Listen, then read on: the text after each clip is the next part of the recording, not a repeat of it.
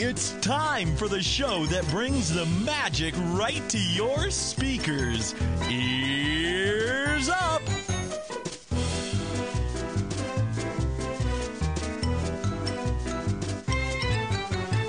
Hello, everybody. Welcome back. It's another fine edition of the Ears Up podcast, the podcast that brings you all the uh, the the rad interviews. Man, we have such a good interview for you guys today. It's going to be real good. I have no idea. I, I, I kind of just want to get to them right now, um, but but I want to hold out too because it's so good. I want to tease it.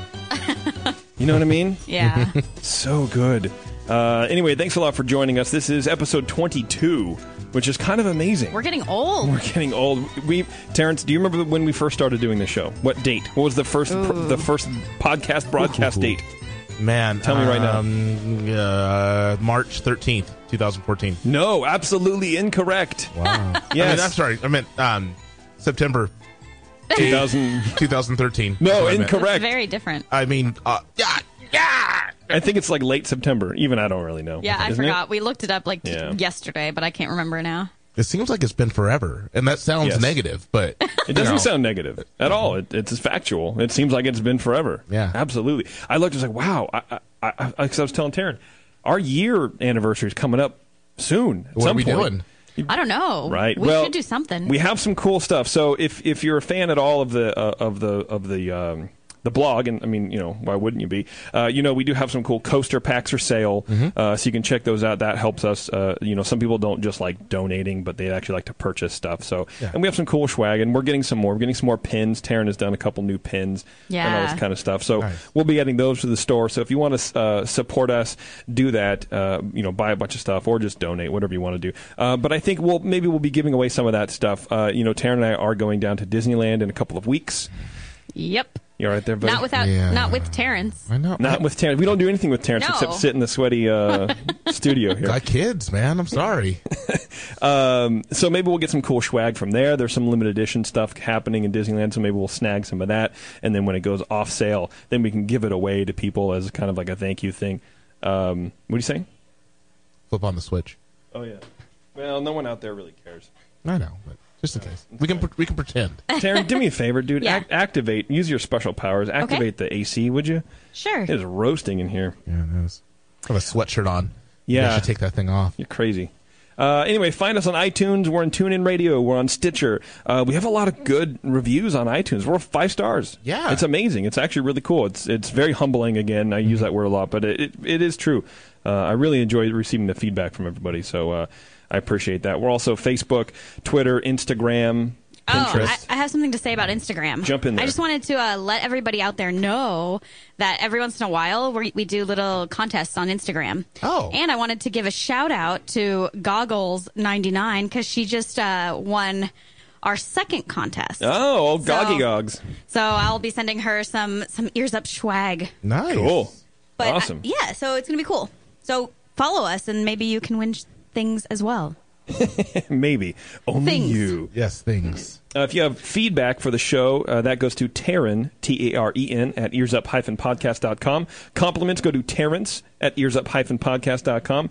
Anything else you want, Jason, earsup-podcast.com. I am currently accepting invitations to the uh, 1901 Club, to uh, Club 33, and actually, more to the point, to, to uh, be admitted onto your family's Club 33 membership. So, you know, send me what you want. Invitations are now being received. Wow. Um, you have until October 31st. Um, and then I will no a, longer why do be. you have a cutoff date? well, here, can I just tell you? Okay, Terrence, per, you know, I'm going to turn you off because I'm going to whisper something to Terrence now. Because if you give them a deadline, it makes it seem more important. Oh, Yeah, okay, got it. Shh, don't tell Terrence. Um, what else? Uh, what do we have to do before we get to the, uh, uh, this thing here? Uh, don't forget to check our blog, earsup-podcast.com. Yeah. We have a lot of cool stuff. Uh, quickly, feedback, Taryn, before you start. Actually, we have I think we have a special one. we have the first ever audio feedback, the first ever audio feedback uh, that we've ever gotten here. Uh, let's see if we can pull this up. It was left on our hotline that we don't have. Here we go. Hello there, this is Sean Connery, and not only is Ears Up my favourite podcast, but I'll never stop until I finally secure a date with Taryn or Terrence. Either one is fine with me. Cheers to you, Ears Up. What do you Wow. that? Both Wow. of you. That's big.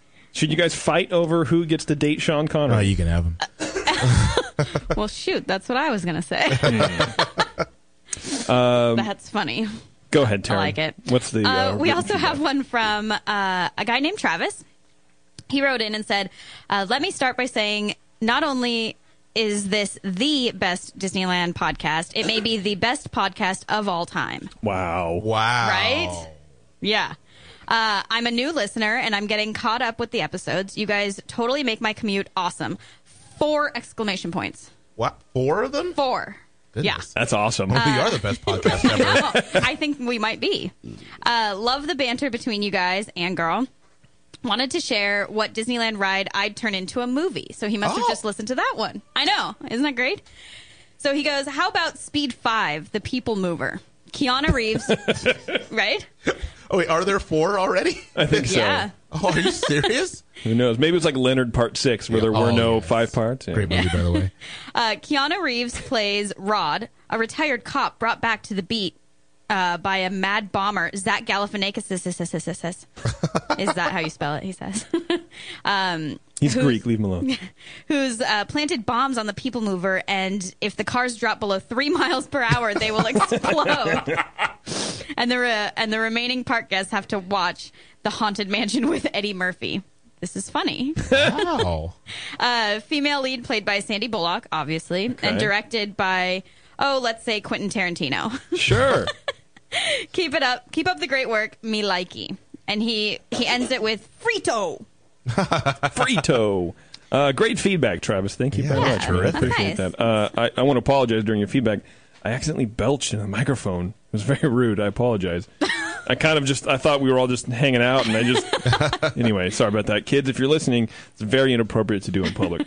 Okay, let's get to our interview. Yes, let's do it.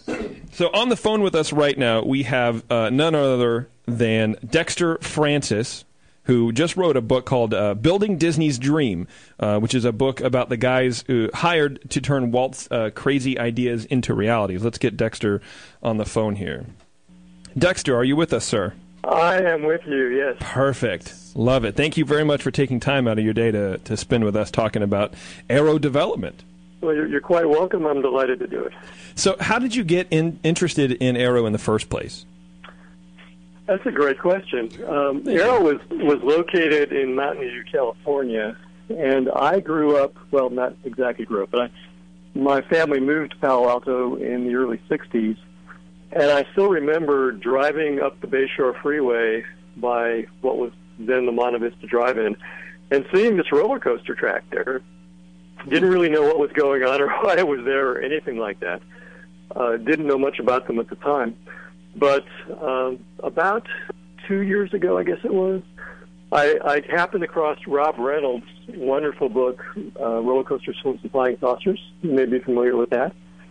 And as, as I read it uh, and became more familiar with the Arrow story, it, it just caught my attention, uh, partly because I was growing up there at, at a time when they were doing business, and although I never crossed paths with, with any of them, uh, a couple of the founders lived within a mile or two of my house. I, I'm, I had ridden by one of their homes unknowingly uh, on the way to the Palo Alto airport on my bicycle when I was in, in junior high. So it, it just it caught my interest on a very personal level.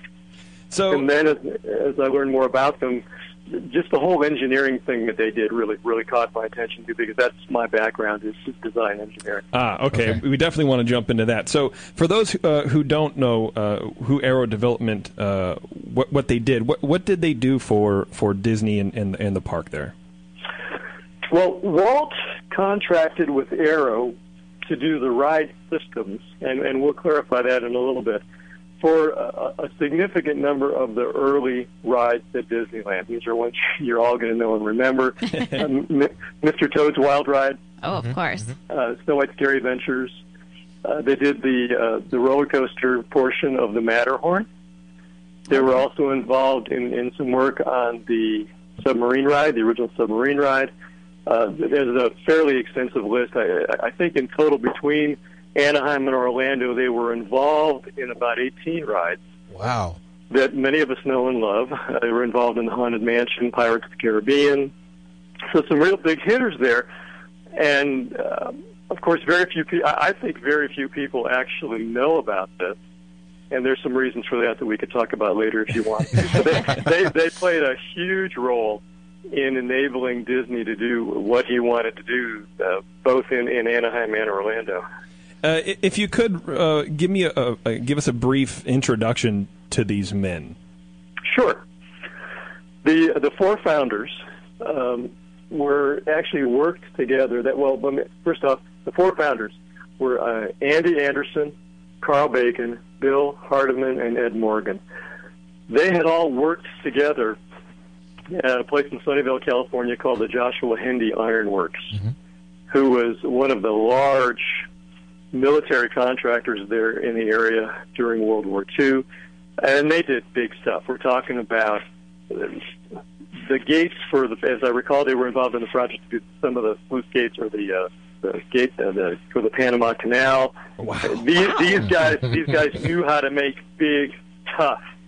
Uh, they were making marine engines for the Navy for the Liberty ships, and for a long time, were a, you know just a major employer there in the Sunnyvale area.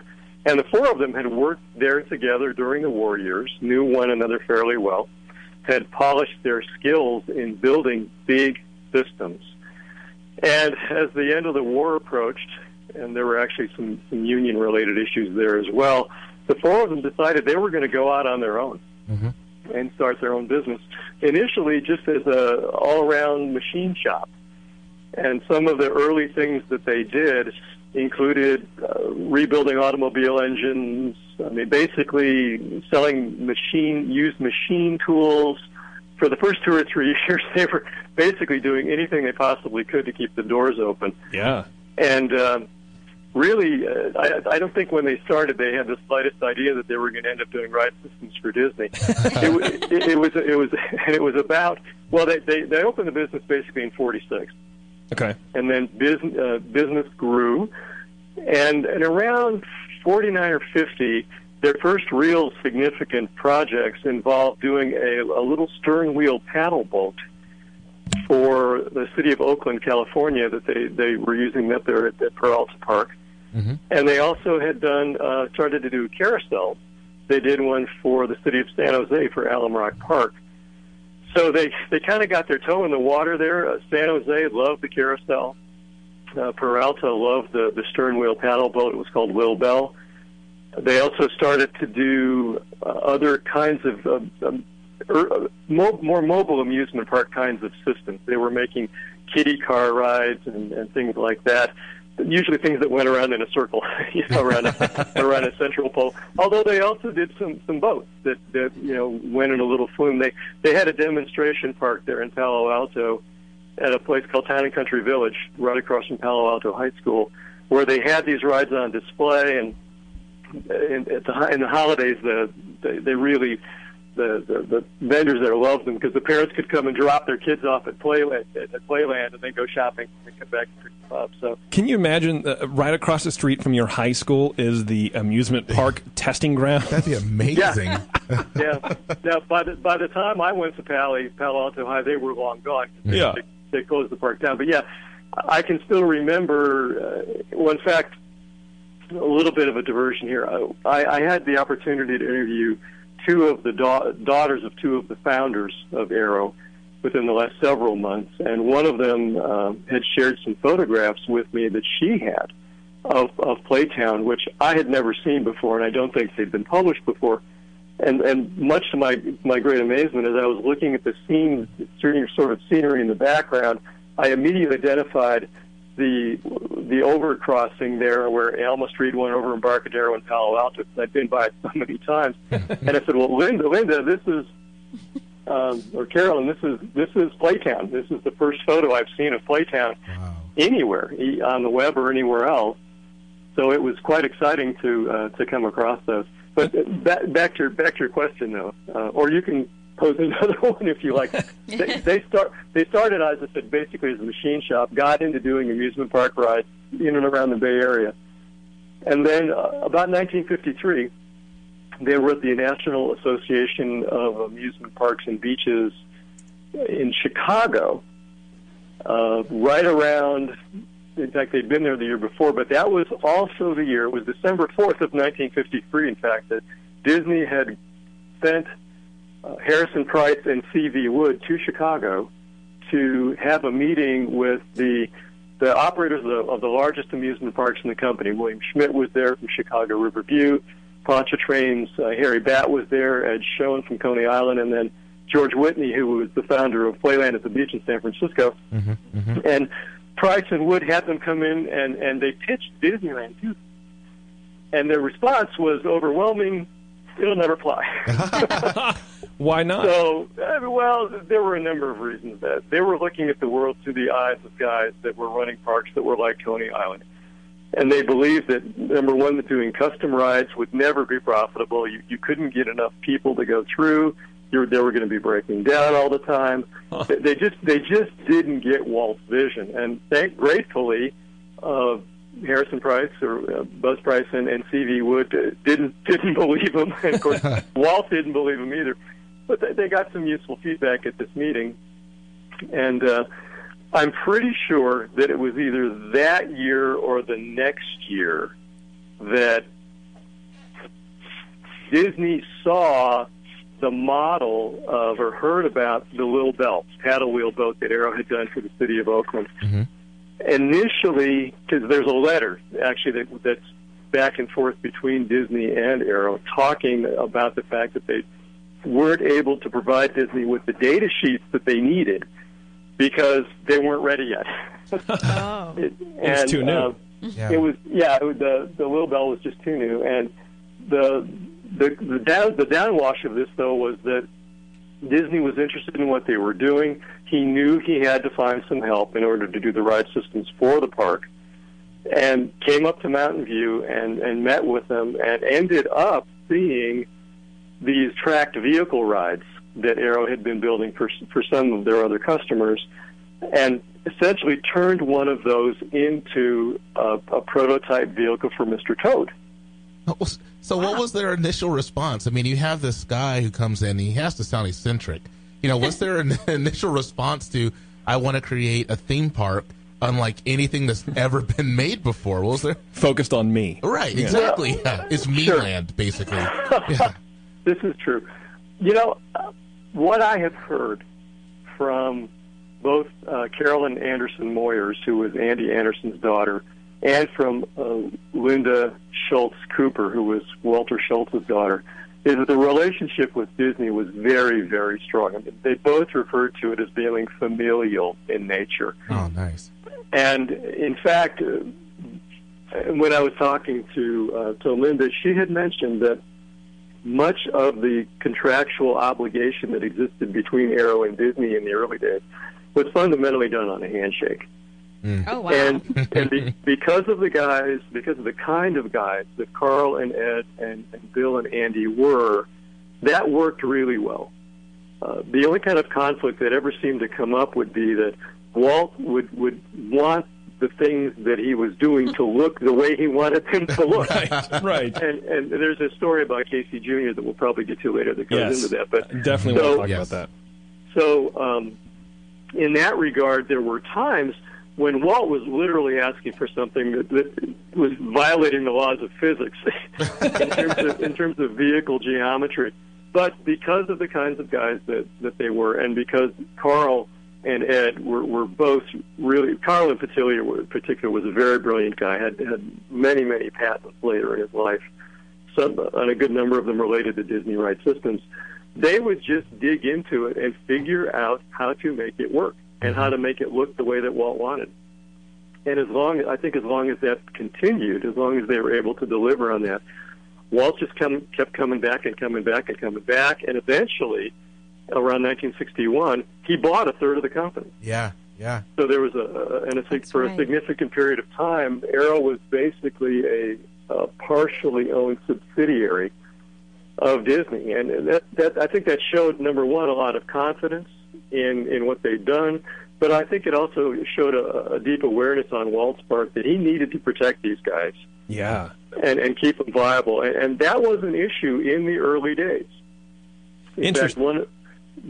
Uh, Go ahead. Oh no, uh, I I was just going to jump in and, and say, you know, so basically, these men who who got their start, uh, you know, doing, uh, like you say in your book, uh, metal fabrication for torpedo tubes and all the Yeah. kind of stuff that the military needed during the war, um, Right. later started building rides for for enjoyment, and it's kind of. Uh, I don't know, karmic or uh, it, it, full circle. I don't know what it is, but it, it's very cool that these men were, were making machines to, to go to war, and then you know, 15 years later or whatever, they're redefining the amusement park uh, Yes. a- arena. I think that's Well, so and- fascinating. Their motto was "Profit for Pleasure." Yeah, so, uh, and in the the thing that's exciting when you read the story is you can begin to see how the things that they were working on led them to where they ended up later. Although, again, I should probably point out here that in the early days, they were not financially doing very well. In fact, one of the things that I mentioned in the book, and I I know Rob Reynolds talks about this as well, is that after the initial ride systems were complete for Disneyland, Walt was up there in Mountain View one day and basically looked at him and said, "Well, boys, how did you come out on the deal?"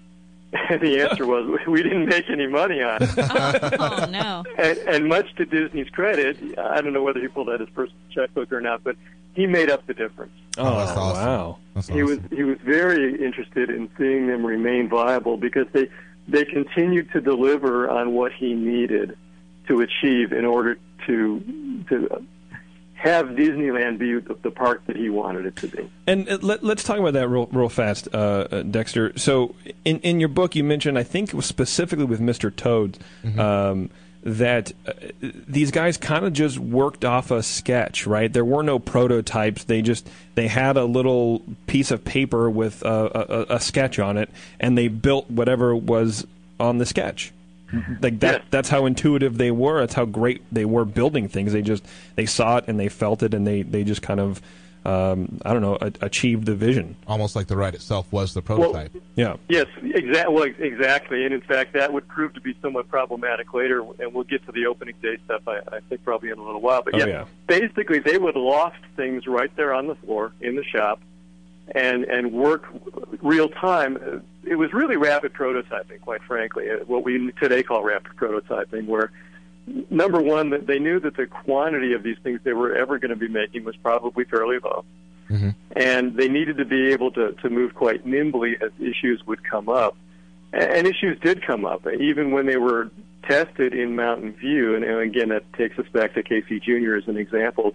They had built a, tr- a test track for Casey Jr. there in Mountain View and had tested it out, and it worked just fine. But when it got down to Anaheim, uh, as, as it you know mentions in the book, and, and they and they got it on the track uh, opening day, and you know Jerry Colonna was supposed to be the the engineer for it, and he took a look at it and went, "I'm not getting in that thing." um, and and the story goes that I, I believe it was Carl uh, put on uh, put on his Jerry's clothes and got in and, and started to drive it down the track, and in his recollection, everything went fine. There's another version of the story, though, that goes that as Casey was moving up one of the hills, the front truck started to lift off the Oh my track. God. Oh no. And there was a large construction worker nearby who immediately jumped on and, and kept it down. But if, That's hilarious. if if you look at the at the actual opening day history, what you will see is that Casey actually was down for a month after the jail the, the July seventh opening, Huh. and they were trying to work it out. And, and even to this day, if you look at the original vehicle, because the, the later ones were built by Vekoma, uh, there's a lead bag underneath the front of the locomotive. Or oh, there's, I'm sorry, a leather bag there that has lead weights in it that are holding Casey's nose down. Oh, that's funny. So Because the go ahead. Oh, um, so uh, in this part of the book, you kind of mentioned that there was a little bit of maybe headbutting between Walt and, and Arrow due to this, Walt really wanted it to look a certain way, but Arrow needed it to function. Yes. Um, how was that? Like, obviously, Walt must have been pretty persistent because he got his way. Well, let me let me tell you what I what I know about that, and this this comes from actually from Linda Schultz Cooper, who was Walter Schultz's daughter. Walter was the, the, the one of the VPs later, but basically what would happen is that Walt would come in, say what he wanted. All the Arrow guys would go, "Okay, Walt," and he would leave, and then they just have to they'd figure out how to make it work. I mean, it was really that they they knew who the boss was. so they welcomed that kind of pushing to be more creative and, and to kind of invent something that worked. Uh, Absolutely, and Cool. Karl Bacon, Karl Bacon in particular, was just a, a, a, a, really brilliant mind.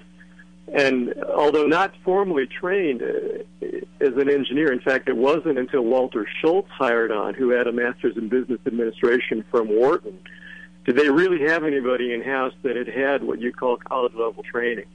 They were good engineers.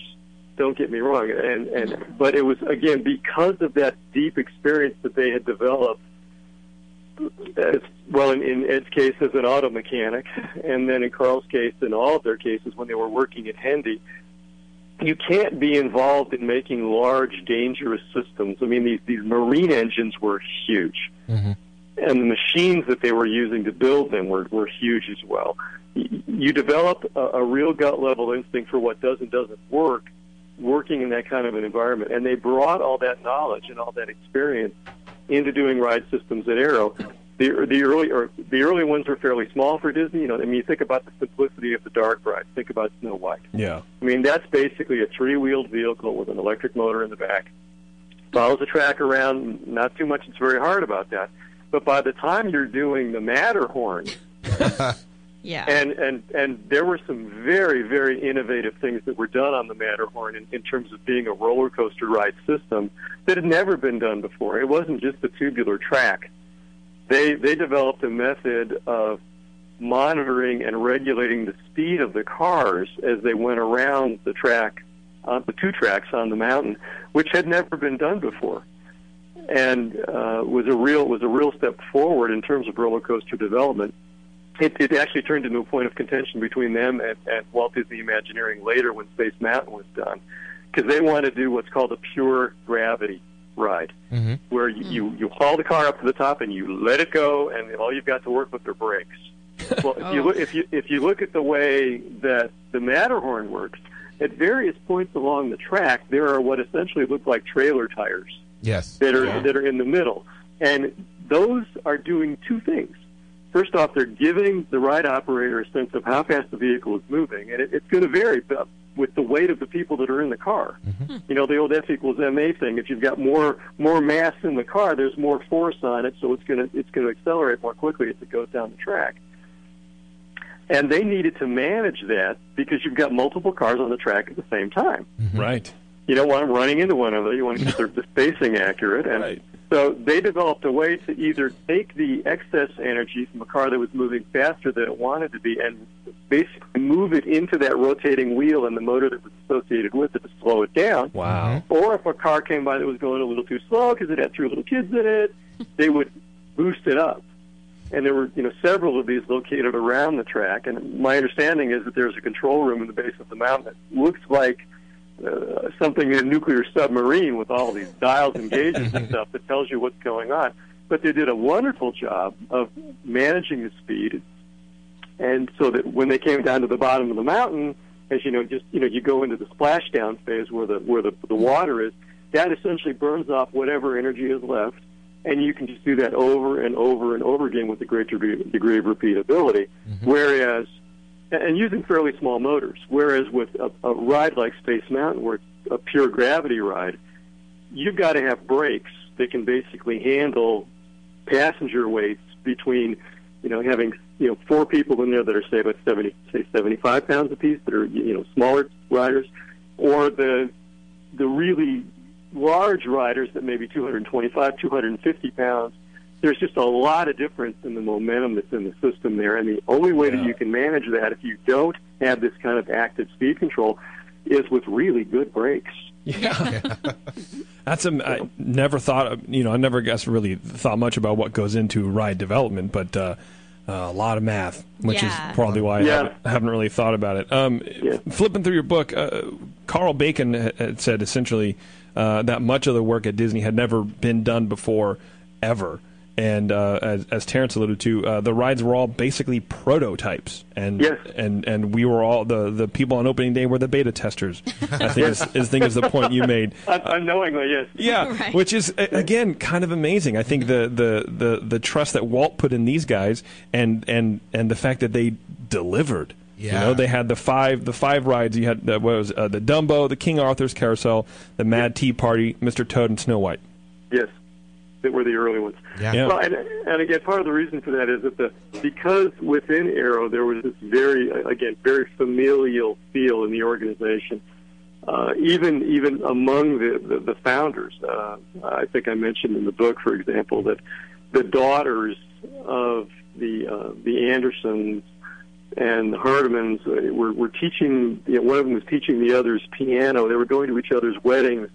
Uh, Ed and Karl were very close. They would go on vacation with one another and barbecue together and this type of thing. And by the way, they also worked six days a week.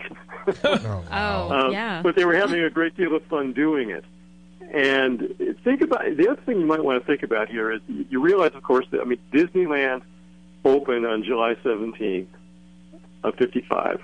They started construction basically a year earlier in July of 54. Now, Arrow didn't actually begin the work on a lot of the rides they had going until November or December wow. of 54. So, and they had to, you know, it isn't they had to show, you know, they couldn't show up the day that the park was opening. They had to get the ride there early right. to Right. get it installed and get it tested out. So you look at the window there. I mean, fundamentally, they've got the December, January, February, March, April, May, maybe. Wow. That's So crazy. six months that they've got to, to, to design these systems and get them proven out and get them, you know, from Mountain View down to Anaheim and get them installed.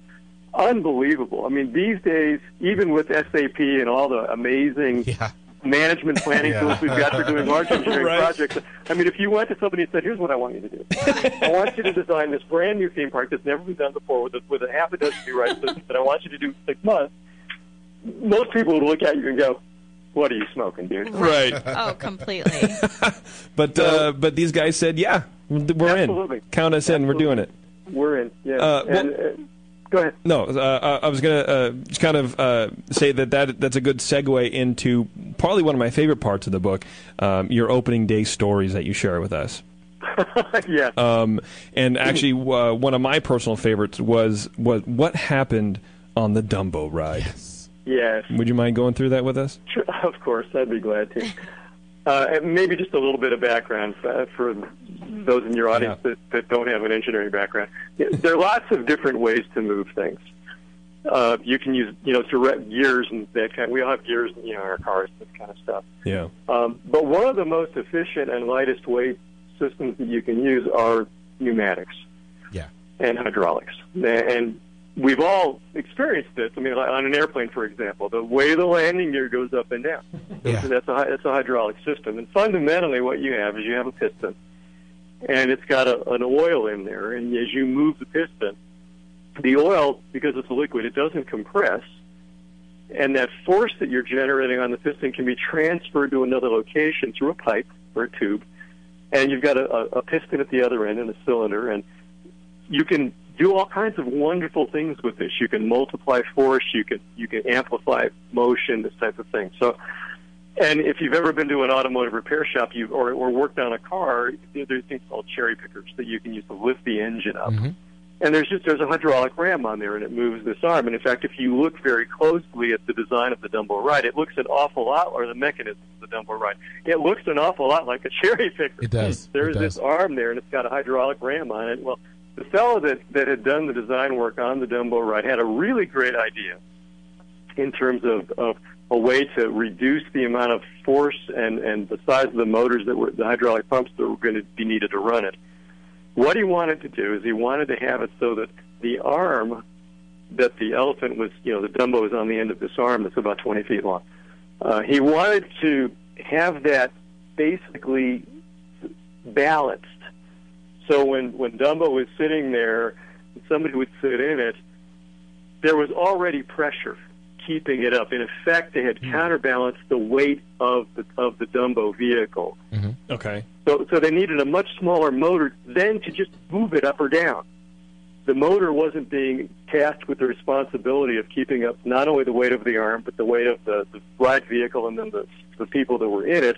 That was already in there because they wanted to have an air cylinder attached to it. These are called hydraulic accumulators.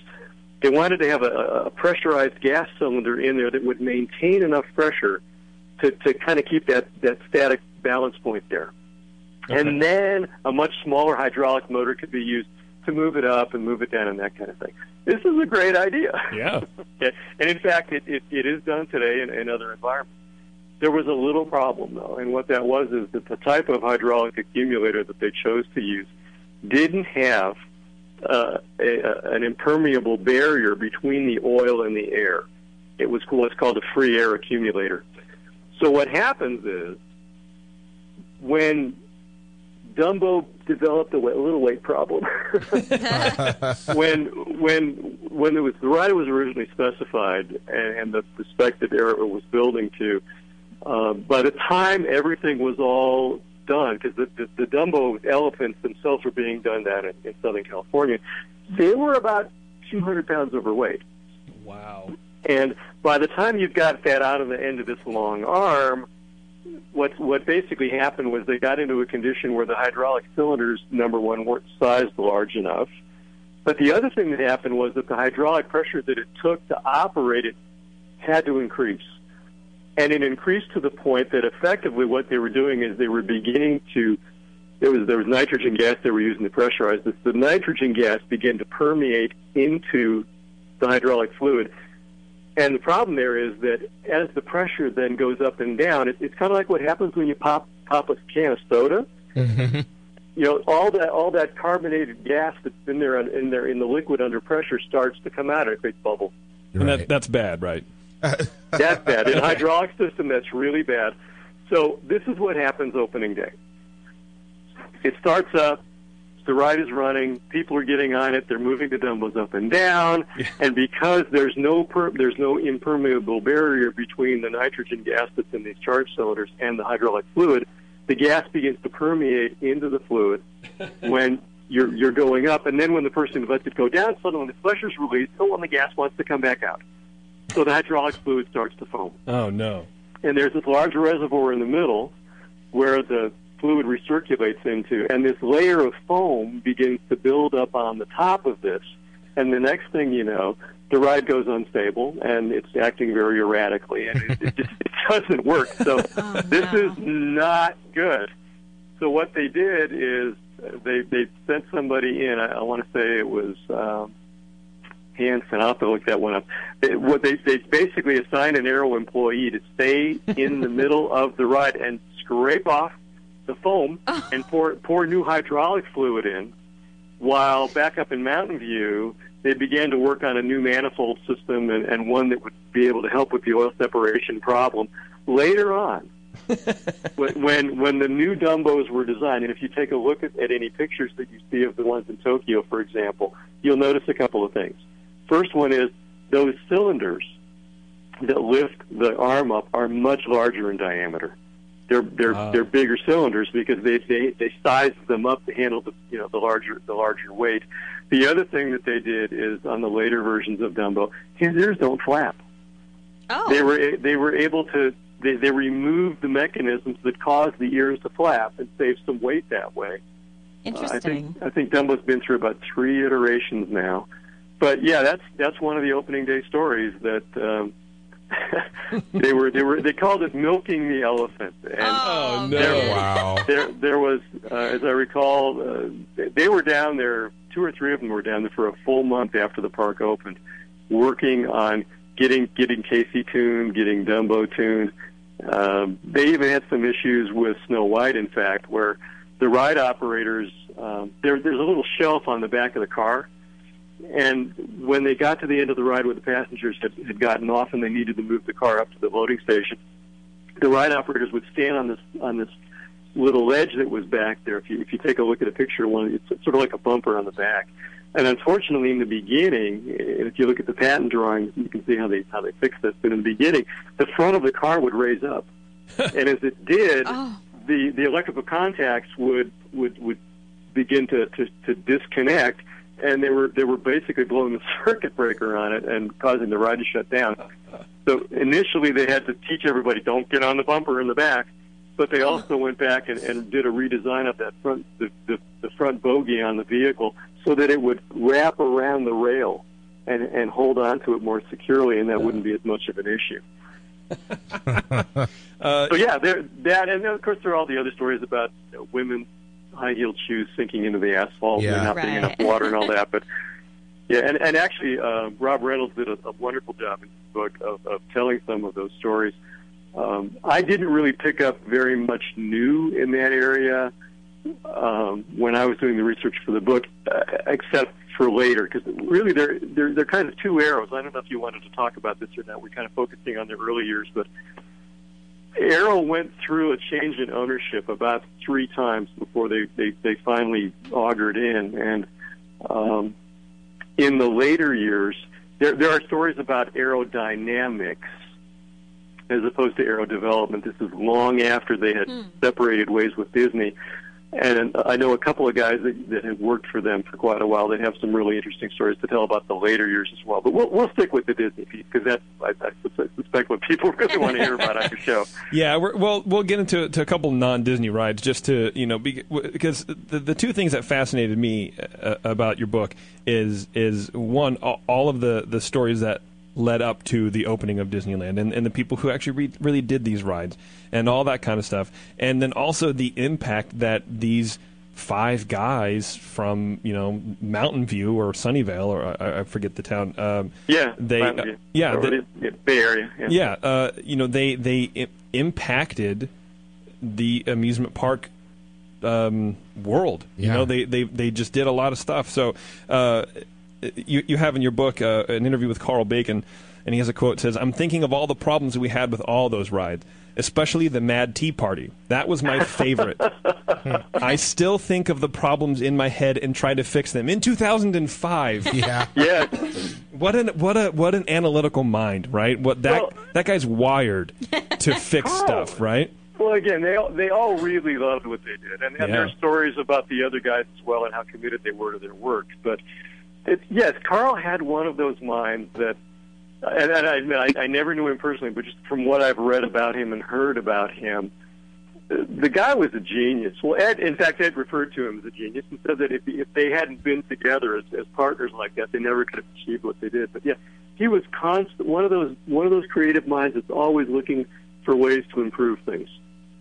Always looking for ways to fix it. Although one thing that's really fascinating, I think, about Arrow, particularly in the context of what they did today we call design thinking, Yeah. is that they really weren't thinking about the people that were riding the rides as much as they were about how cool the rides were and the neat stuff that they could do. So in that regard, hmm. they came from a generation where the technology in and of itself was was was was immensely admired. And, and as you said, Arrow went on to be one of the, the probably the largest and most successful manufacturer of uh, of ride systems in the world. At, one point, they had roller coasters and and flumes and uh, dark rides. I mean, at over 200 locations around the world.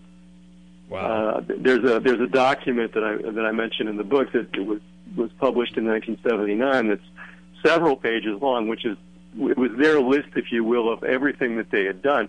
And it's remarkable when you go out go down it to see where all these rides were. I mean, you've got Busch Gardens in Tampa, Florida. You've got the, the Teacup ride at Knott's Berry Farm.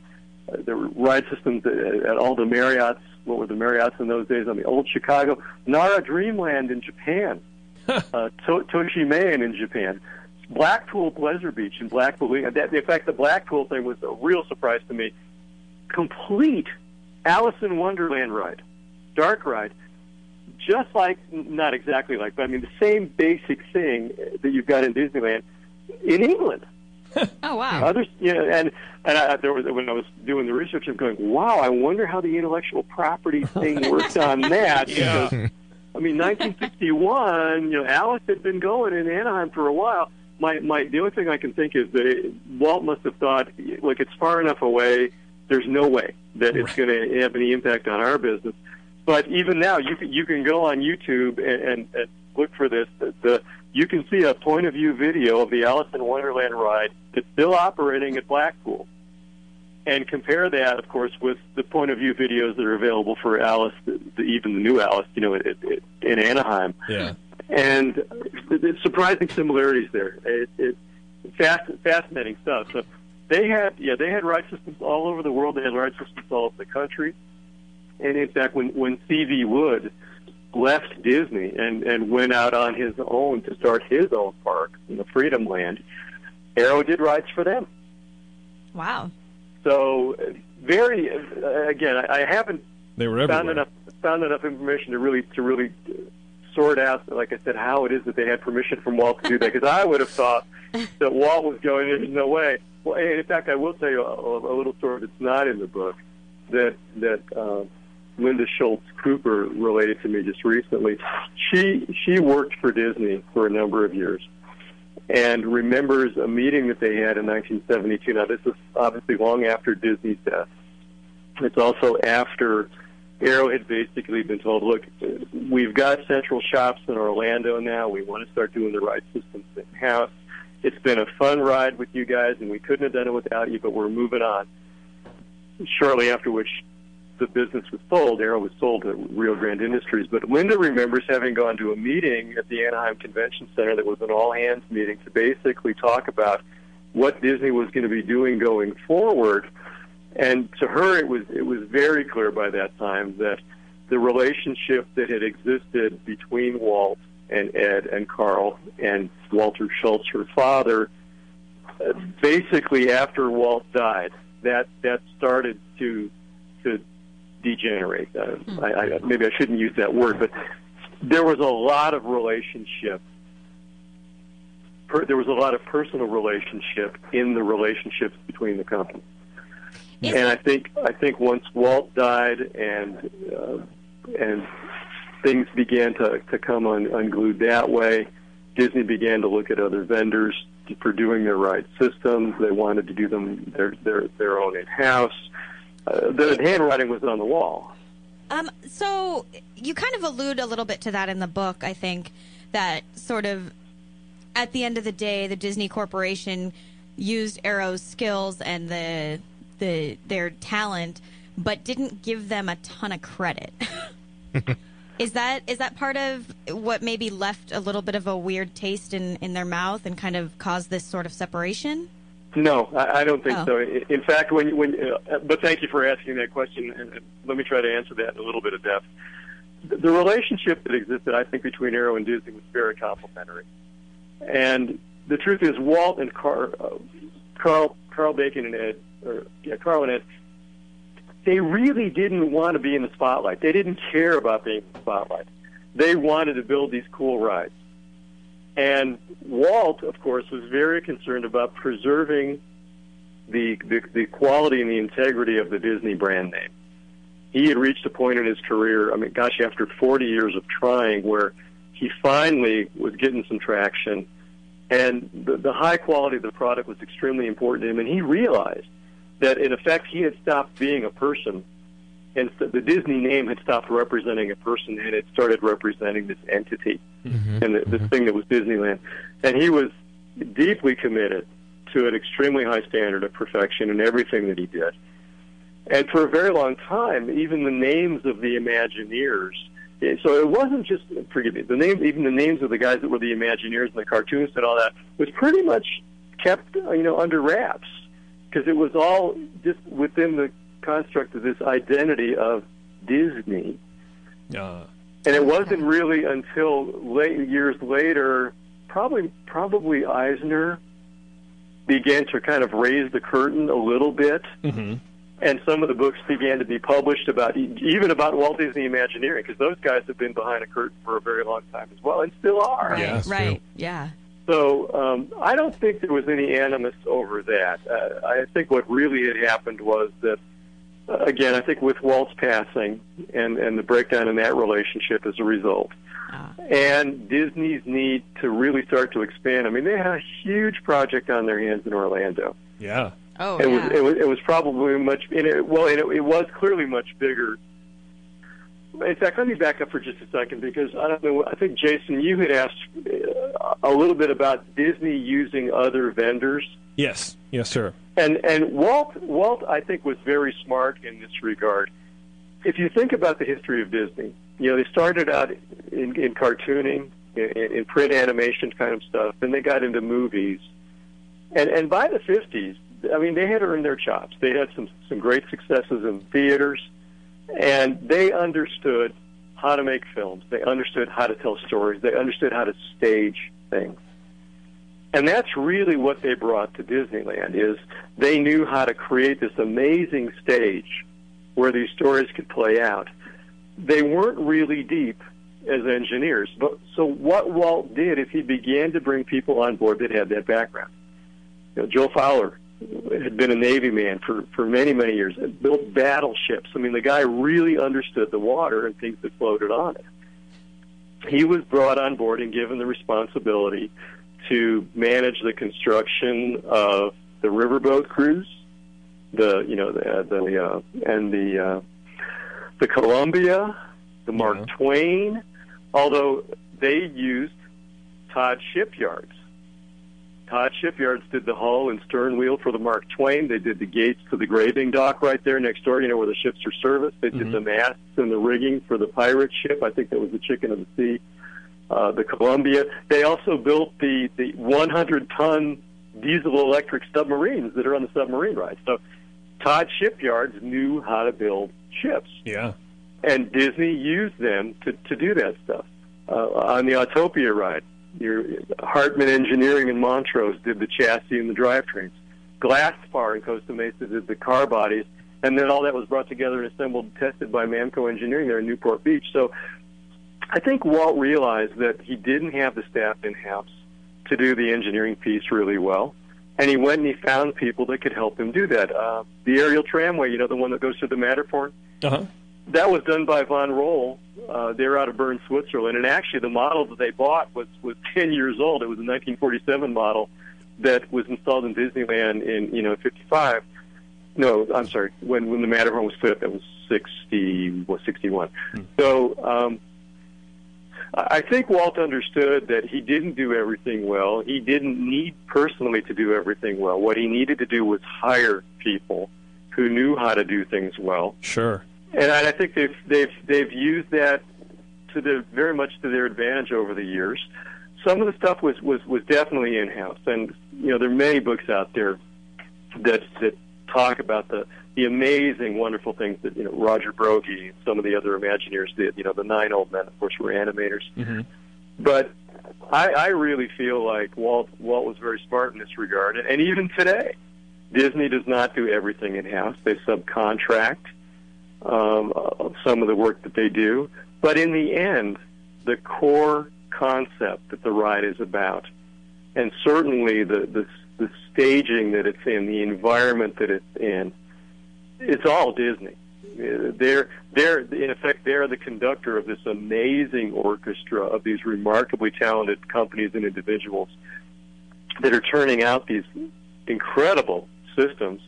I mean, my gosh, the, the, the motion simulation system on Star Tours, when it was designed, was better than anything NASA had. Wow. That's So- incredible. To- really top drawer engineering. And, and you think about it, what happens when you go to Disneyland is all of that magic that goes on, and this, this is why it's magic, all that stuff that goes on behind the scenes is pretty much invisible to you. Yeah. Mhm. Yeah. It's, it's just it's there in the fabric, and it's a part of the immersive experience. Now there are a couple, some another couple of exceptions with regard to this. I mean, I don't know if you realize, for example, that Walt personally owned the monorail and Walt Disney Railroad. He had a company that he had set up in 1953 called Retlaw, which is Walt spelled backwards, that owned th those transportation systems and the, and the horse carts that ran up and down Main Street, by the way. And but see, Walt had experience with that. He had built that that wonderful locomotive that for the Carolwood you know railway that he had at his house house out in the Holmby Hills. I don't know if you know that story, but Yeah. I mean, Walt had firsthand experience with with steam locomotives, so that he sort of kept that even closer to home than than Walt Disney Imagineering, which which was actually a spin off. I mean, if you go back to the very beginning, there's there's Retlaw, but that was Walt Disney Inc. first, and then later on it becomes WDI, which is now Okay. the Imagineering guys. Yeah. So Okay. and that was gosh it was that was i think the family actually owned Retlaw until oh my like 1988 or something like that. It was Oh, a wow. long period long period of time where these two independent these two separate but very deeply related of course entities were there involved in in the operation and running of the park. And Walt was really smart though because he was using the fund the money that was flowing from operational stuff from Retlaw to fund new development that he wanted to work on. Mm-hmm. And in that way maintain some independence from the park operation guys because you, you got to wear a different hat if you're an R&D guy versus an ops guy and that's perfectly understandable there's nothing wrong with it but he he wanted to have a way to continue to fund these amazing things he wanted to do and th- that was one of the mechanisms he had in place to make that happen was Retlaw yeah Interesting. Uh, if, if we can just do a little uh, meta Disney here, real fast, um, because uh, specifically because you, you brought up the fact of of, of uh, Walt kind of going out of, of the house to get stuff done. Um, uh, uh, well, first, okay, they they had uh, Arrow, and then they kind of brought it in house, and they decided to do everything. But but recently, they're they're they seem like they're uh, outsourcing again. Uh, guys like Garner Holt, who are doing uh, some animatronics and, and things like that. Uh, recently, we Yeah. heard we heard a story that uh, the Carthay was an experiment to have an outside firm do all the, the design and build of an attraction, um, sort of like a turnkey uh, turnkey thing, turnkey uh, building. Uh, you know, Imagineer was Imagineering was buying off on, on things along the way, but they didn't do any of the design or the build work. So I, I don't know if you can kind of. Um, I don't know what does that mean for, for the future of Disney. Are they gonna are they gonna get back to people like Arrow and, and kind of just buy into these little companies rather than keeping people on staff all the time, which many times they're kind of just sitting idle because there's not a big project to work on. Well, number one, I- have to I have to be very careful what I do and don't say here because I I do know folks that are on the inside, Okay. and um, I have also been behind the curtain uh, at least once myself. So, um, but we, here's what I let me put my MBA hat on. Here There we go. I'll take the engineer hat off, put the MBA. Please do. As long as it has ears on it, it's okay. It does. It absolutely does. Good. Disney Disney has grown into uh, an amazingly large corporation, and they have operations going on all over the world. They've got multiple theme parks that they're managing. They've got the movie movie business that they're managing. They've got the the cruise line thing. You've got all the all the merchandise that are the spin-offs from the movies and that type of thing. I mean, it is just it's beyond I think probably Walt's wildest dreams.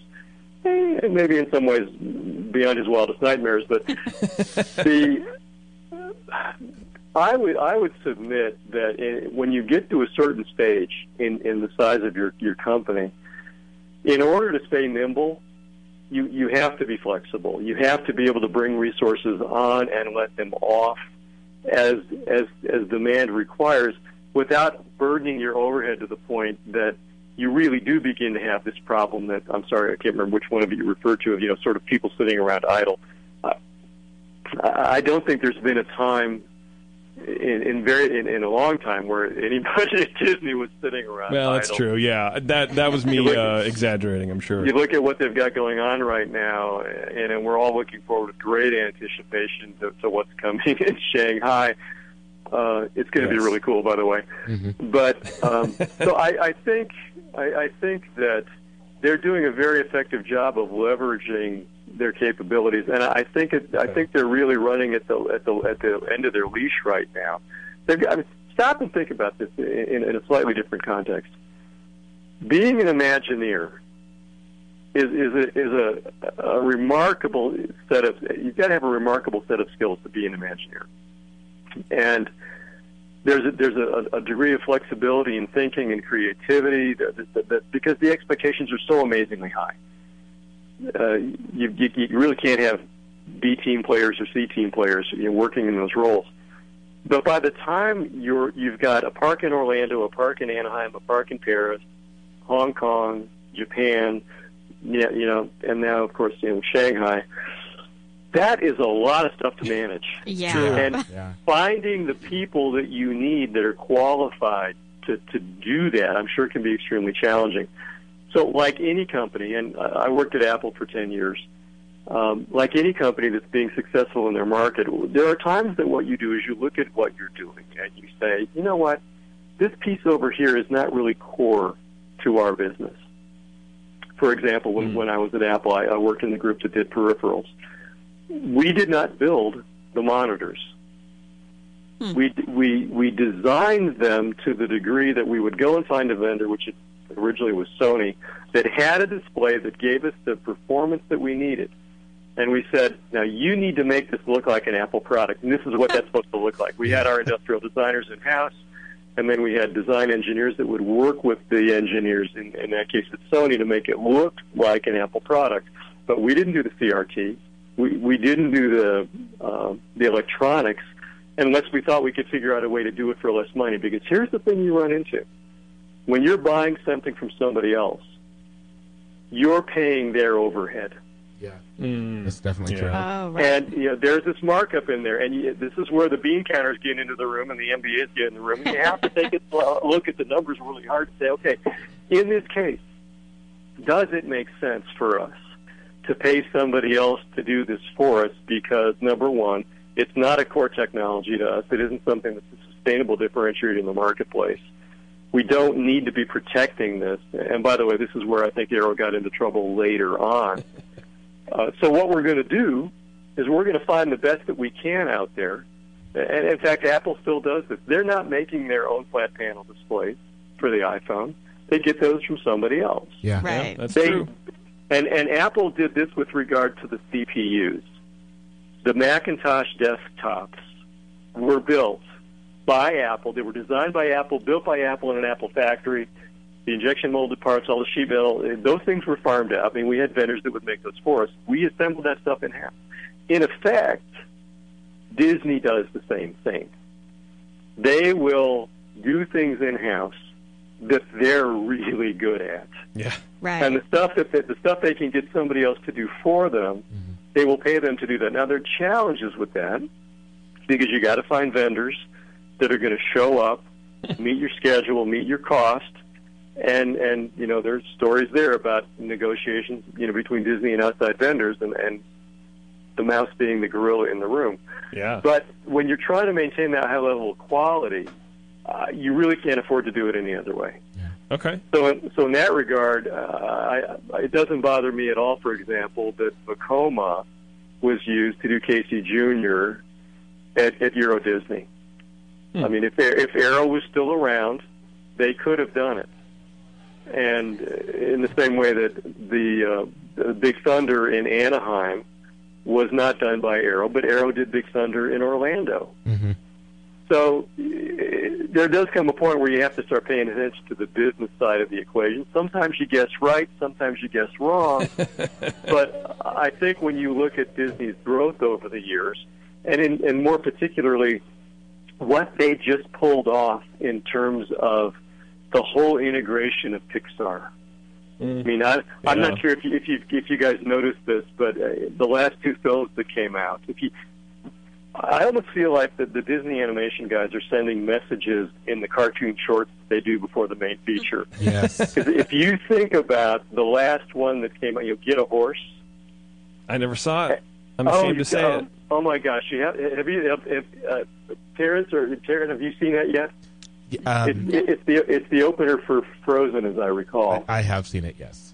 Okay, so, and I, I don't want to be a spoiler on this, but if you if, if you if you go and watch that cartoon, I, the message that I get from that is okay. Disney animation is back, and it, it- hmm. we're not doing this Pixar versus Disney thing anymore. We're all in house, and we're we're going to demonstrate this for you now in this cartoon It's it's because funny. Cool. It's actually funny you say that because I have a really close friend who's an animator at Pixar, and he said the same thing. Oh, really? He said it, it Okay. felt like it was kind of a slap to, a slap in the face to Pixar. Really? Well, I don't know. I wouldn't call it a slap in the face to Pixar. What I what I would say is that we buried the hatchet. The argument is over. We are Disney, and just to prove it to you, we're going to start off with what looks what's going to look like a 1928 animated classic, and bring you up into the point that uh, well. For those of you that hasn't seen it, too bad. I'm going to spoil it for you yeah, Right. do it. um, that when the characters begin to break through the screen and come out of the front of the screen or in 3D and then go back behind the screen or back in 2D, black and white, back and forth and in and out and up and down. And I, I was just when I first saw it, I was, I was black jawed. but but it all also also it almost wanted I almost wanted to cry because I'm going, oh my gosh, the the fighting is over, the arguing is over. And I'm, I remember going through this sort of thing when I was at Apple, frankly, because I was there when, pretty much when Steve wasn't. He was leaving as I came on board, and came back as I was as I was leaving. And I, I still remember the angst and the nail biting and tear tearing and all that that went on with that whole transition. Mm-hmm. And the question about you know where's Apple going to be, and of course they bounced back. And I look at what happened at Disney, and in a lot of respects, I feel like they have finally bounced back from losing Walt. And I think that was a question that a lot of people had for a long time. I'm not saying that I feel like they're completely over it, but I love the direction they're going in.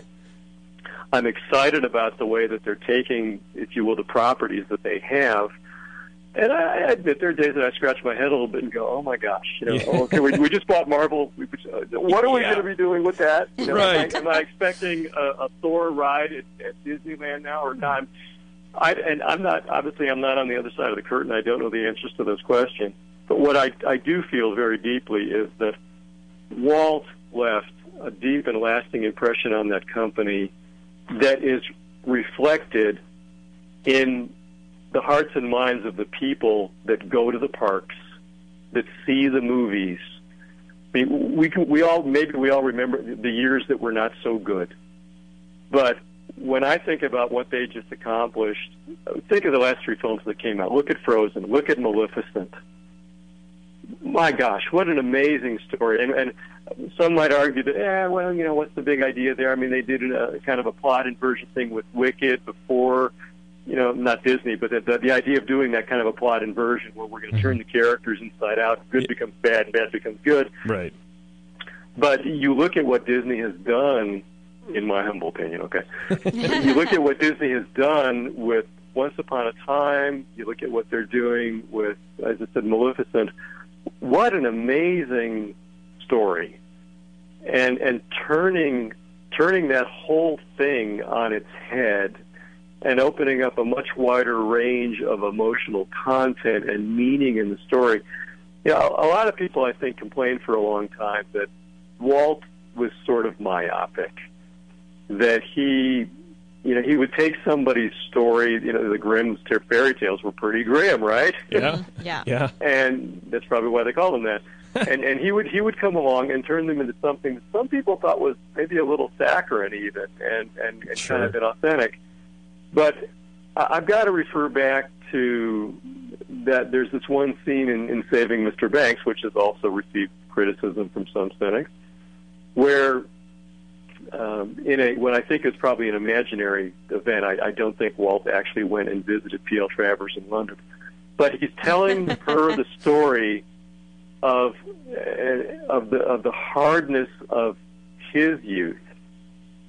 And if you haven't read Diane Disney Miller's uh, biography of her father, um, I, I would recommend it to you Okay. because the the I really believe at a deep, deep level that Walt was a, a genuinely good person who wanted the best, and also deliberately chose to focus on the bright side. And and this is where I, I drag it back around to something which is kind of a rage these days in, in, in the business community, which is called design thinking. Because design thinking, the first rule of design thinking is you start with empathy for the customer and you're optimistic. In fact, as I have gone and, and looked at the core principles of design thinking, which actually I was taught years ago when I was at Stanford, and the core principles that I've uncovered in studying the way Walt Disney Imagineering works, I see an extremely strong parallels there. I mean, on every major point, the optimism, storytelling, the attention to detail, focus on the needs of the customer, going out and, and rapidly prototyping and getting getting feedback and getting getting your head wrapped around the deep emotional needs of your users and, and addressing those. It's there. It's there on both sides. It's what Imagineering was supposed to be about. It's what Walt said it was about. It's what design thinking is about.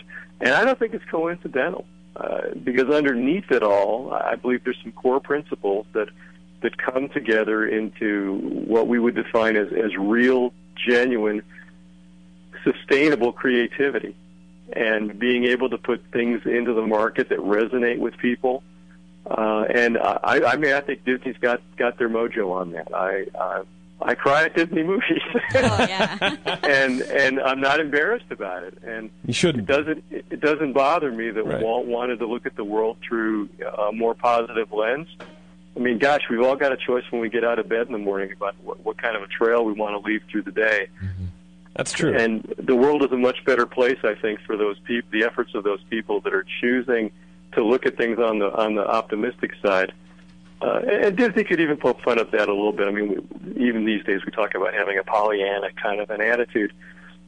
but I really believe that his his lasting impact on the world is in part due to that frame of mind that he carried and his willingness to stick to his guns with regard to that. This this simple, you know, Missouri farm boy, if you will, that that grew up and and paid some high prices in the early years and learned some very hard lessons when other people took advantage of him, and still came out the other end and said, "No, I do not want to succumb to the criticism and the negativity.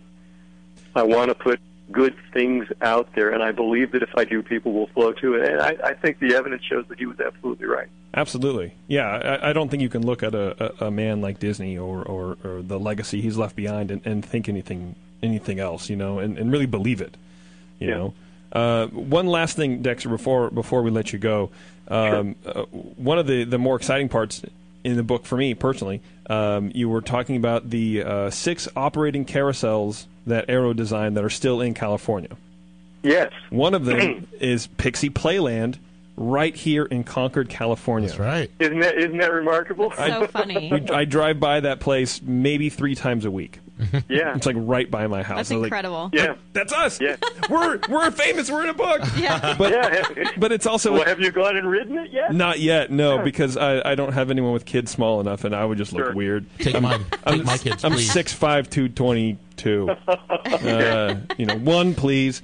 Um, but it was it, it, it's kind of uh, it's kind of a um, uh, a Disneyland tie-in. You know, Totally. so so now after reading that, um, I, there's a little there's a little Anaheim connection. There's a little Walt Disney uh, connection there uh, Well, and- for me every time I pass it, and so I, I, I thought that was really interestingly, cool. en- interestingly enough, that's not the, the only relic of, of Arrow that's there in the Bay Area. Um, if you've been down to uh, Uesugi Farm, Farms Pumpkin Patch, the, the train the train they have down there, the F9 Streamliner, is an Arrow Right? both yeah. locomotive and car, and beautifully restored, amazingly restored. We need to go down. That's Um, Morgan Hill, I think. Yeah, it Yeah. is. and uh, there in the book, there's this one chapter that I've got where I, I basically talk about that, and there was also on the blog, on my blog posting, uh, aerodevelopment.blogspot.com. There, there was a page on there that was basically it's a, it's a list of all the known Arrow ride systems that are out there, Yeah. and a lot of them are there in the Bay Area. Uh, of course, later on, uh, the the Flume, the Logger's Revenge at the Santa Cruz Beach Boardwalk Yep. is an Arrow ride.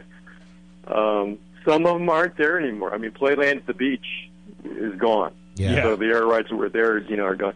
And actually, just just today, and I'll, I'll put a little a little plug in on this if you don't mind too. No, please do. Just today, uh, I got a uh, an email about a. Uh, you, you remember Midget Autopia? Yes. Okay, well, we're we're we're, all, we're sort of all, all keeping our antenna up with regard to what uh, what ride systems are still out there. And, and Werner Weiss, who has that, that remarkable Yesterland site, Oh, Oh, right. yeah. That's amazing. I was just uh, he contacted me last week because he had gotten a message from one of his followers who sent he sent him a photograph of this this young this young boy in what looked to be a midget Autopia car in a theme park that was back in the Midwest. Huh. Oh, and wow. and and the, the, so the question was, well, wait a second. I mean, Midget Autopia, that was in you know we had that ten cars. They were there in Disneyland. It was taken to Marceline, Missouri, Yeah. because Walt donated to his hometown, and and we know where all ten of the cars is. So what is this this Midget Autopia car doing at, in this photograph from? The the the, the mid '80s, or actually it's more like the '90s, at, at Old Indiana Fun Park, and Werner drilled down into that and discovered, actually, uh, I helped him figure this out, but Arrow Development did the ride vehicles for Midget Autopia, but they also sold them to a, a, bunch, a bunch of other places. There were at least five or six Huh. by the late 50s that they were out there. So just just this week, in fact, is on on Werner's uh, blog tonight. They're they're lifting the curtain on this. he has he has this uh, this new posting called the Midget Autopia Mystery, which uh, is the discovery of uh, yet another now 60 year old Arrow ride system, which is still out there and operational. That's I mean, awesome. these, these guys knew how to build stuff that lasted. hmm And uh, of course, they're they're getting a lot of you know care and support from their now loving owners. Sure. But um, they, uh, I, I I don't feel at all uncomfortable in saying they don't make them like this anymore. no, they don't. Absolutely So- don't. the level of simplicity and durability that they put into those rides, and, and the level of sophistication, even today, with the remarkable capabilities we had in computer-aided design and simulation and that type of thing, um, these guys just they really had it nailed. They knew how to do it simply. They knew how to do it quickly and effectively without a lot of documentation and overhead. In fact, one of the complaints I think that that that uh, Ron Toomer had in the in the later years was that after they started to use a lot of CAD tools, it really didn't make what they were doing happen any faster because these new these new young guys, rather than than doing the calculations on what the forces were going to be every 15 feet on the track, Yeah. They just did it every inch. Uh, and and so it still so you still push the you know, the button on the keyboard at the end of the day and went home hoping it didn't crash overnight and you were going to come in there was going to be all this data. Not that you really understood any better how to do the ride, Right. but gosh, you had all this data to prove that you did it right. But it, it, it didn't really make things happen much faster. I mean, Karl and Ed understood things at a very visceral level, and were able to, to engineer these things. I mean, gosh, think about it. With slide rules, of course, Right. you know we put we put a man on the moon with slide Yeah, rules. so- absolutely. and they work pretty good. Slide rules there- and tubes, you know? yeah, there was there was a point where we didn't have to have this unbelievably thin slicing of everything. Um, now later on, as like in aer- in the Arrow Dynamics cases, the roller coasters got bigger and higher and faster, they really began to push the corners of the envelope farther than the materials were going to let them go at the time, and began to have some issues with that. And there were, you know, it came up with you know cracks in the in the in the in the tracks and stuff like that. And I mean, you can find these things in the paper if you go look for them. So I'm not really revealing anything new there, but you know, it isn't always the case that that having a, a, a supercomputer on your desk makes you into a better designer or a better engineer. Right. It, it, it hopefully it will help you find your mistakes faster by going through simulations first. But all you have to do is is look at what was really the the remarkable simplicity and at the same time elegance of the rides that were being done there at Disney uh, years ahead of when anybody else did it. Yeah. And you still have to be impressed. I mean, the Matterhorn is still really cool, Yeah. even though it's as old as it is. Yeah. And uh, I know some people complain about the way the new cars feel and, and that type of thing, but um, these days, of course, these days, the whole roller coaster community has gone off in a whole different direction. With uh, we're five generations past that now. You've got rides Yeah. now that are rotating you on multiple axes, and all this kind of stuff, and uh, one wonders if they just haven't reached the point where we're we're just up against the envelope of what human physiology can handle. I think so. I, I think next time we're, we're going to buy a, a maybe a ticket at Magic Mountain, and then we're going to go into orbit. Yeah. yes, Uh, That's pretty much just what it's going to be. I Uh, think there are a couple guys out there working on that already. yeah, for sure. Uh, Dexter, man, I I, I want to thank you very much for spending this time with us. Uh, Absolutely. Uh, c- would you mind coming back for a later show? I, I'd be delighted There's to. And so I've, much- I've enjoyed this immensely. It's Perfect. been a lot of fun. Good. I'm so glad, man. That there's so much that we that I have, I have half an outline untouched um, because there's so much information.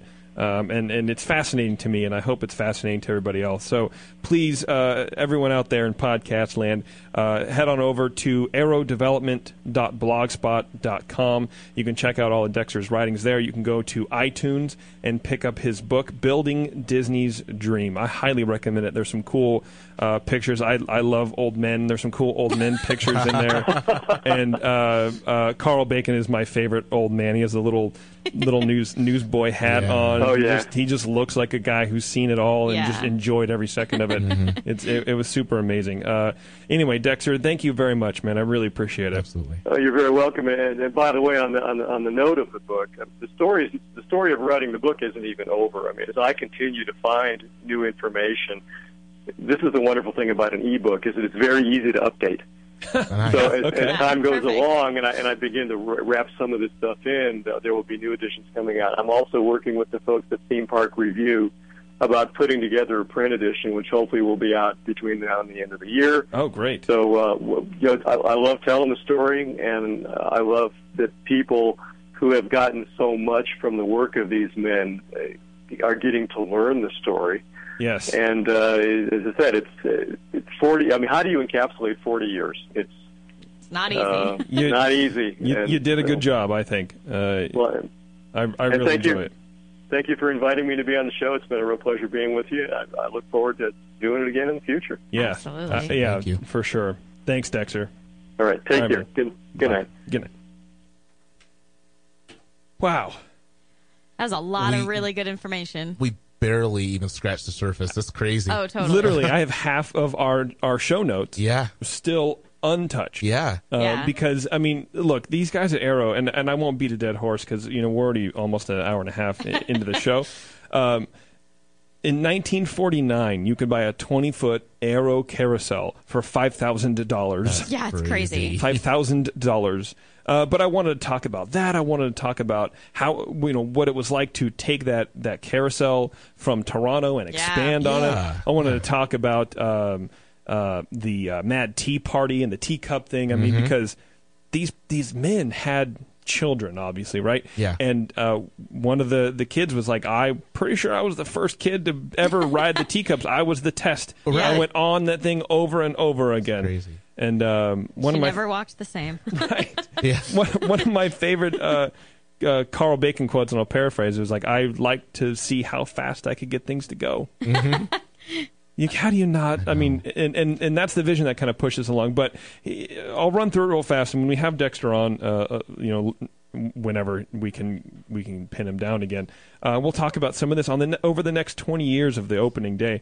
Uh, they used Arrow on like twelve or fifteen ride. Yeah. Casey Jr., Midget Autopia, Motorboat Cruise, Alice, Matterhorn, Flying Saucer, Small World, Space Mountain, Adventure Through Inner Space, Pirates. They basically redesigned and reinvigorated the Flume. Flume ride, yeah. And so I want to talk to him about the Flume Yeah, ride. there's and so much more to this good discuss. We could spend an entire show talking about the flying saucers. I mean, Oh, for Yeah. sure.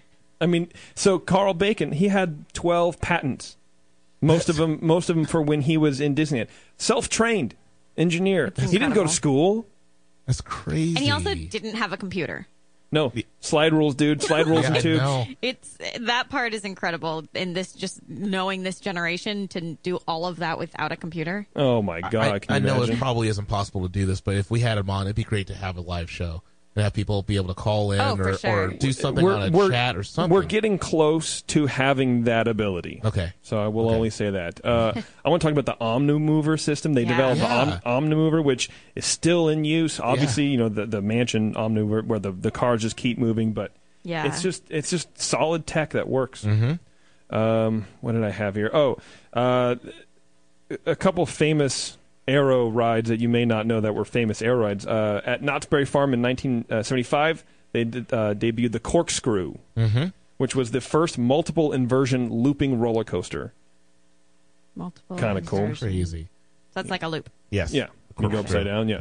Um, uh, Six Flags Runaway Mine Train, both the first mine train roller coaster, which they kind of uh, uh, say, at least, well, Dexter says, uh, Arrow are kind of um, uh, given the honors of developing the Runaway Mine Train. Mm-hmm. Big So, like, Thunder Thunder Mountain. Mountain, yeah. Exactly Yes. right. Um, so Six Flags was the first one of that, and the first coaster with an underwater tunnel. That's crazy. That sounds really right? scary. Also, the first million dollar coaster outside of Disneyland. It's just all sorts of fun stuff. But one thing I wanted to get to before we split. Um, uh, one of the more unusual items Dexter says in his book, uh, Arrow developed was an automatic hot dog cooker. 7-Elevens Yeah. around the world. Thank them. right. For something called glamour dogs. Uh, and here's a recipe. Now keep in mind this is probably judging by the photo late 60s early 70s when everyone loved Hot dogs. weird stuff. Yeah. Uh, you get half a cup of fritos corn chips crushed before measuring so you measure Well, the uh, right?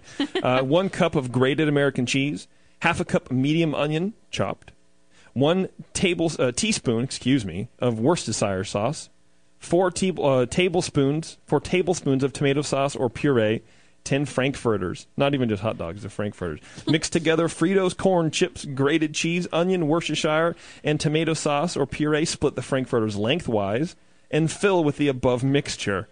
Bake at 350 degrees until thoroughly heated.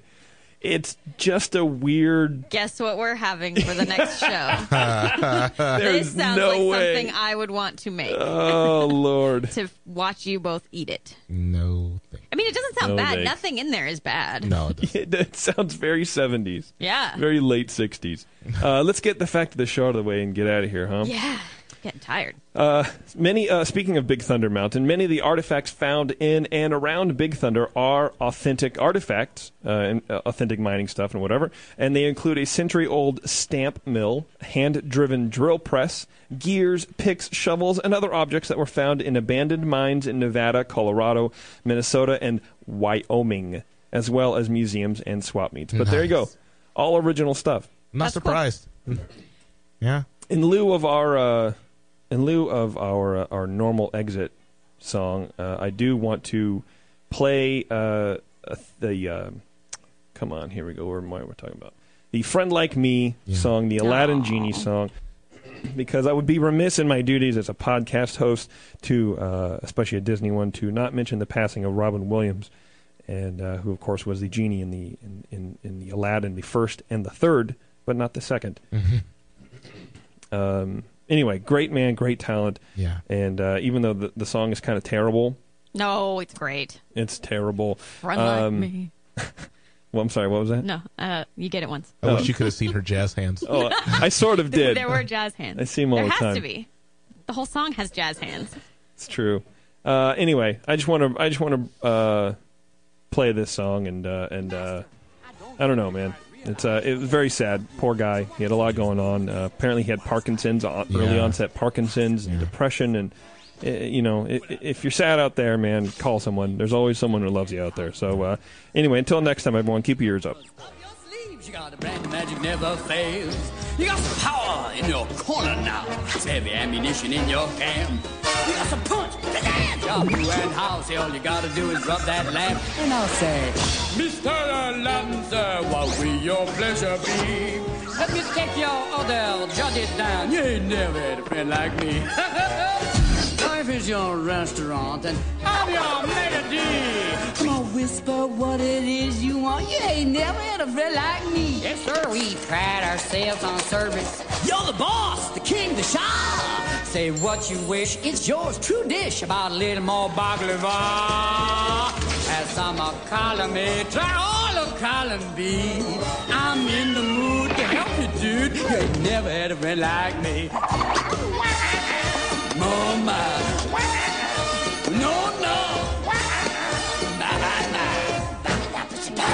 Can your friends do this? Can your friends do that? Can your friends pull this out their little hat? Can your friends go?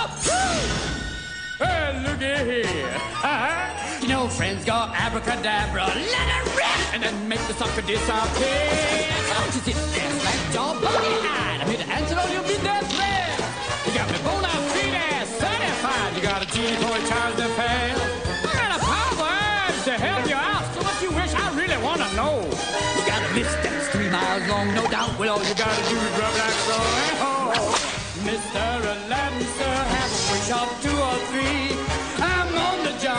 Big nabob. You ain't never had a friend, never had a friend. You ain't never had a friend, never had a friend. You ain't never had a friend.